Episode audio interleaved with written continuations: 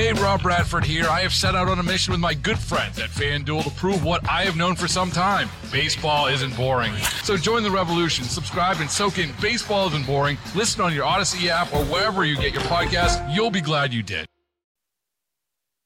Maggie and Perloff from Radio Row is sponsored by Southern Recipe Small Batch Pork Rinds. These protein packed snacks that are as bold as you are. Be big, be bold, be adventurous. Look for them in the snack aisle at your local grocer. It is Maggie and Perloff. And, you know, we haven't talked a lot. We've talked to a lot of Hall of Famers, but we mm. haven't talked about last night's ceremony. Mm. And to help us with that, let's bring in a Hall of Famer and someone who is, despite just being in the Hall of Fame, is even in even more unique company. I'll explain it in a moment. Champ Bailey is here with us on the set, the Hall of Famer. And Champ, it is so good to see you. So last night, Darrelle Revis gets in as a first ballot Hall of Famer. And this is a very small group of men who have gotten in as defensive backs in their first season of eligibility. It was Charles Woodson, Troy Polamalu, yourself, Ed Reed, you had to go back to Deion Sanders mm. before that, Right. and then Darrelle Revis gets in last night. Is this like an extra special fraternity that you guys have, like a, a, a wing within the hall? You know, I, I honestly don't think about the ballot until you kind of bring it up and we talk about it.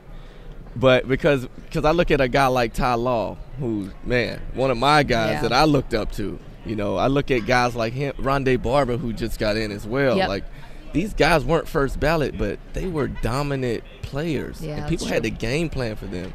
So I respect them to the fullest.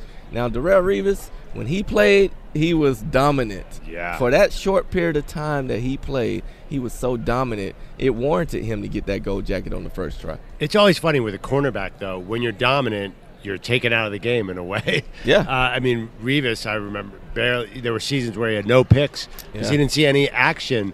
Is that ever Revis frustrating? Island. You know, is that ever frustrating when you're a shutdown cornerback that you're not involved in a way?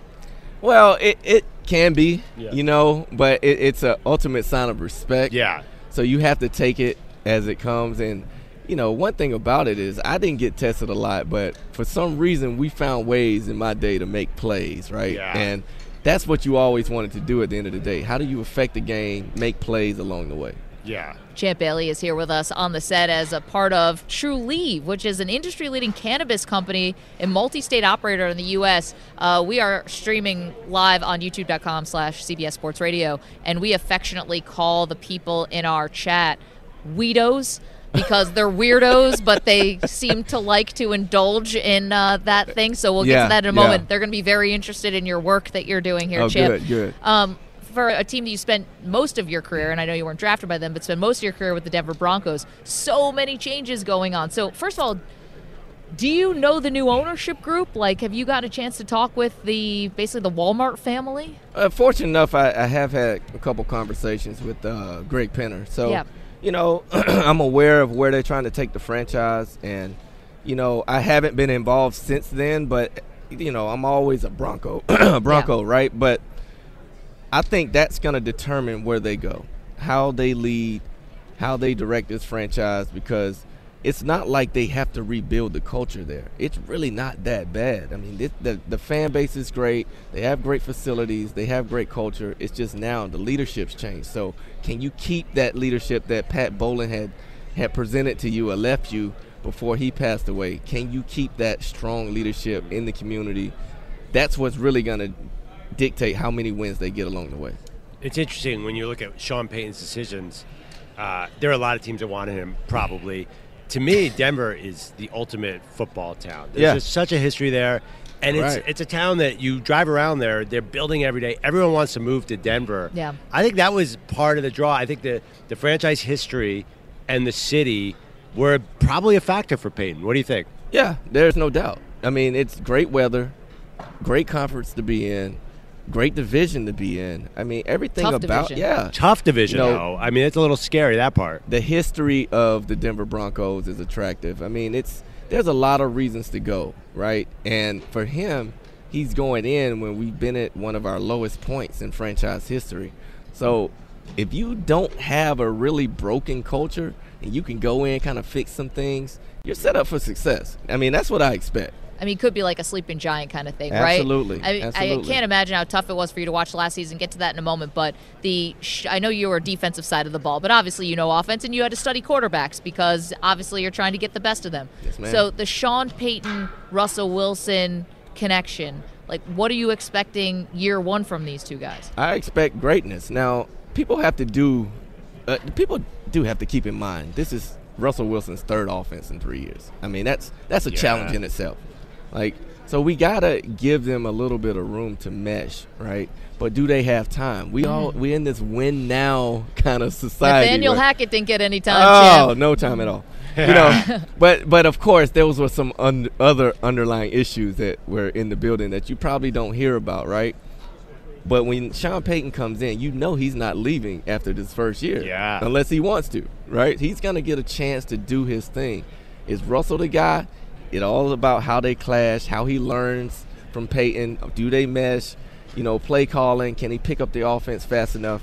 That's what's really gonna matter. Okay, can you clue us in on what were some of the underlying things that were going on last oh, year? Oh. I don't know. Because hack, I don't Yeah, work right. there. I don't work there. You hear I- things, Yeah, just because exactly. it seemed like though from the very first game, and not to pile on Nathaniel Yeah. Hackett, he's now the offensive coordinator for the Jets, but like it just seemed like he was in over his head, and it seemed like the organization tried to get him some more help along the way, but you know, once the season is started. Like the trains on the tracks, it can be hard to Yeah. make some big changes. But that's what we saw, right, in real time. Yeah, like well- we saw like decision making early Yeah. in the season, you know, fourth downs, you know, time management. Those are rookie coach mistakes. Usually you get a chance to come back from those things. Mm. You learn, you grow, you get better. That's why I say there's some other things going on that we don't know about. And that it's the day to day that gets you fired.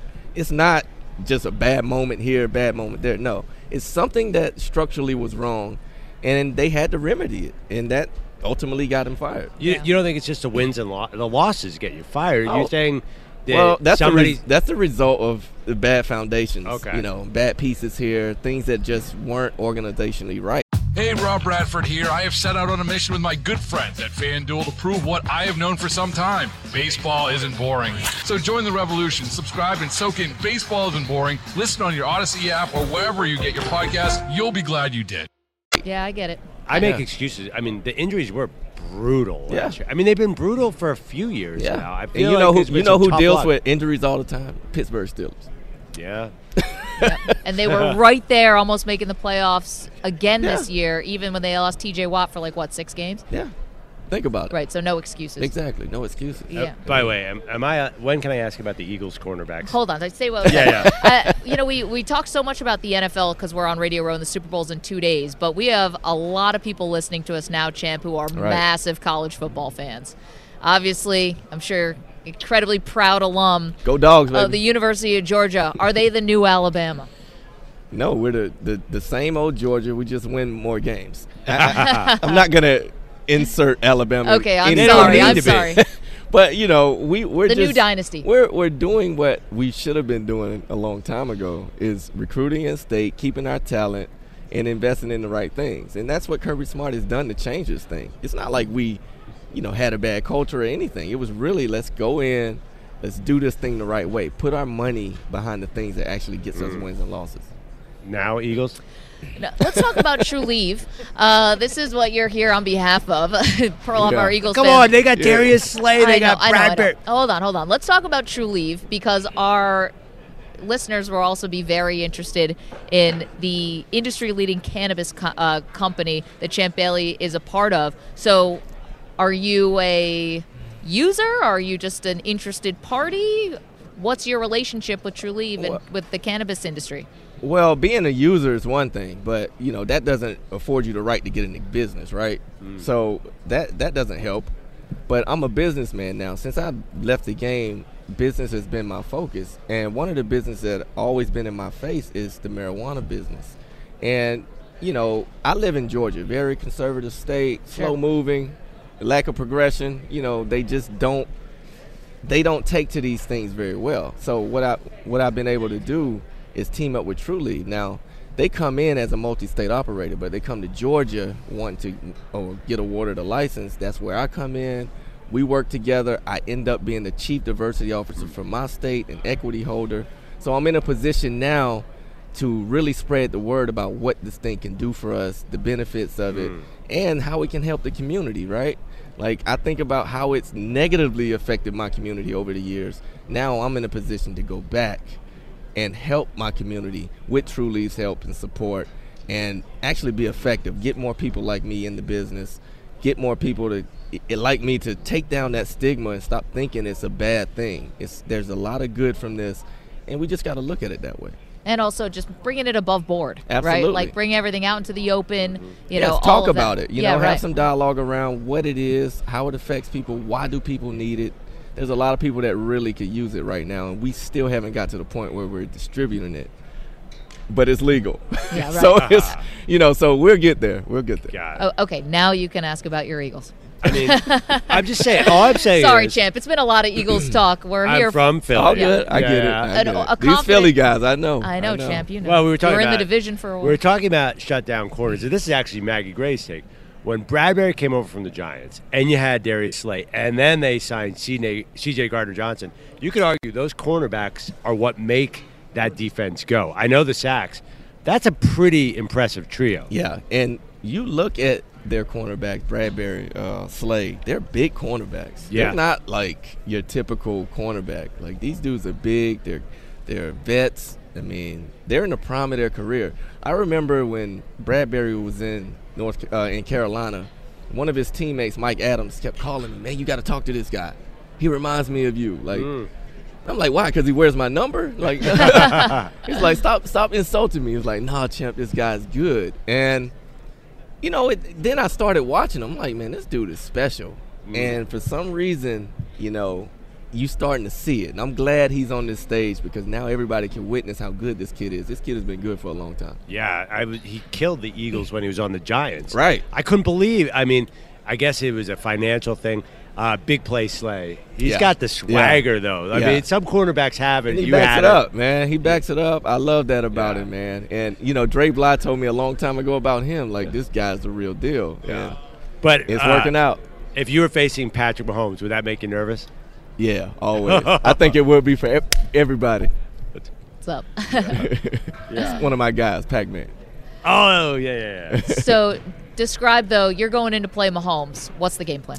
Uh, keep him contained, right? Good I- luck. it- it's really about that defensive line. You gotta keep him in the pocket. If he extends plays, it's a problem. And you know, for for a secondary, Travis Kelce is so unique. You can't get caught up in every catch he makes. What you can't allow him to do is catch and run. Like if Yeah. he catches and runs, he sees space. That's when he becomes a real big issue. oh, all right. I don't want to hear about it. no, No, no, Too nervous. He's Edit too that nervous. part out about the Chiefs being sleep over this unstoppable. type of yeah, stuff, yeah. man. I'm sorry, I can't do that. We're live, and Champ, we can't tell you how much we appreciate this. The Hall of Famer Champ Bailey, we loved watching you on the field. Oh, I mean, you. just wreaking havoc. You're more than well deserving first ballot Hall of Famer, and now working with Trulieve, Chief Diversity Officer, trying to open things up in Georgia. Good luck with all of that. You can find more uh, Trulieve, T R U L I E V E dot com if you're interested. Champ, thanks a lot. Thanks, Maggie. Thanks, guys. Appreciate that. We all agree that reducing carbon emissions is a good thing. And once again, Toyota is leading the way. We hear a lot about fully electric vehicles, and Toyota has them with more on the way. But we also know a BEV is not for everyone, whether it's because of cost, range, or concern about finding a charging station when you need it. Plus, the raw materials used to manufacture batteries are limited. Enter Beyond Zero, Toyota's vision for a carbon neutral future. In vehicles and in manufacturing plants too, in the years ahead. The materials used to make just one long range battery for an EV could be used to make batteries for six plug in hybrids or 90 gas electric hybrids. That's why Toyota's position today is electrified diversified, empowering you to choose how to reduce your own carbon footprint with the vehicle that's right for you. A hybrid, plug in hybrid, or battery EV. So shop, learn more, and get details at toyota.com slash beyond zero. Toyota, let's go places. Hey, Rob Bradford here. I have set out on a mission with my good friends at FanDuel to prove what I have known for some time baseball isn't boring. So join the revolution, subscribe, and soak in Baseball Isn't Boring. Listen on your Odyssey app or wherever you get your podcast. You'll be glad you did.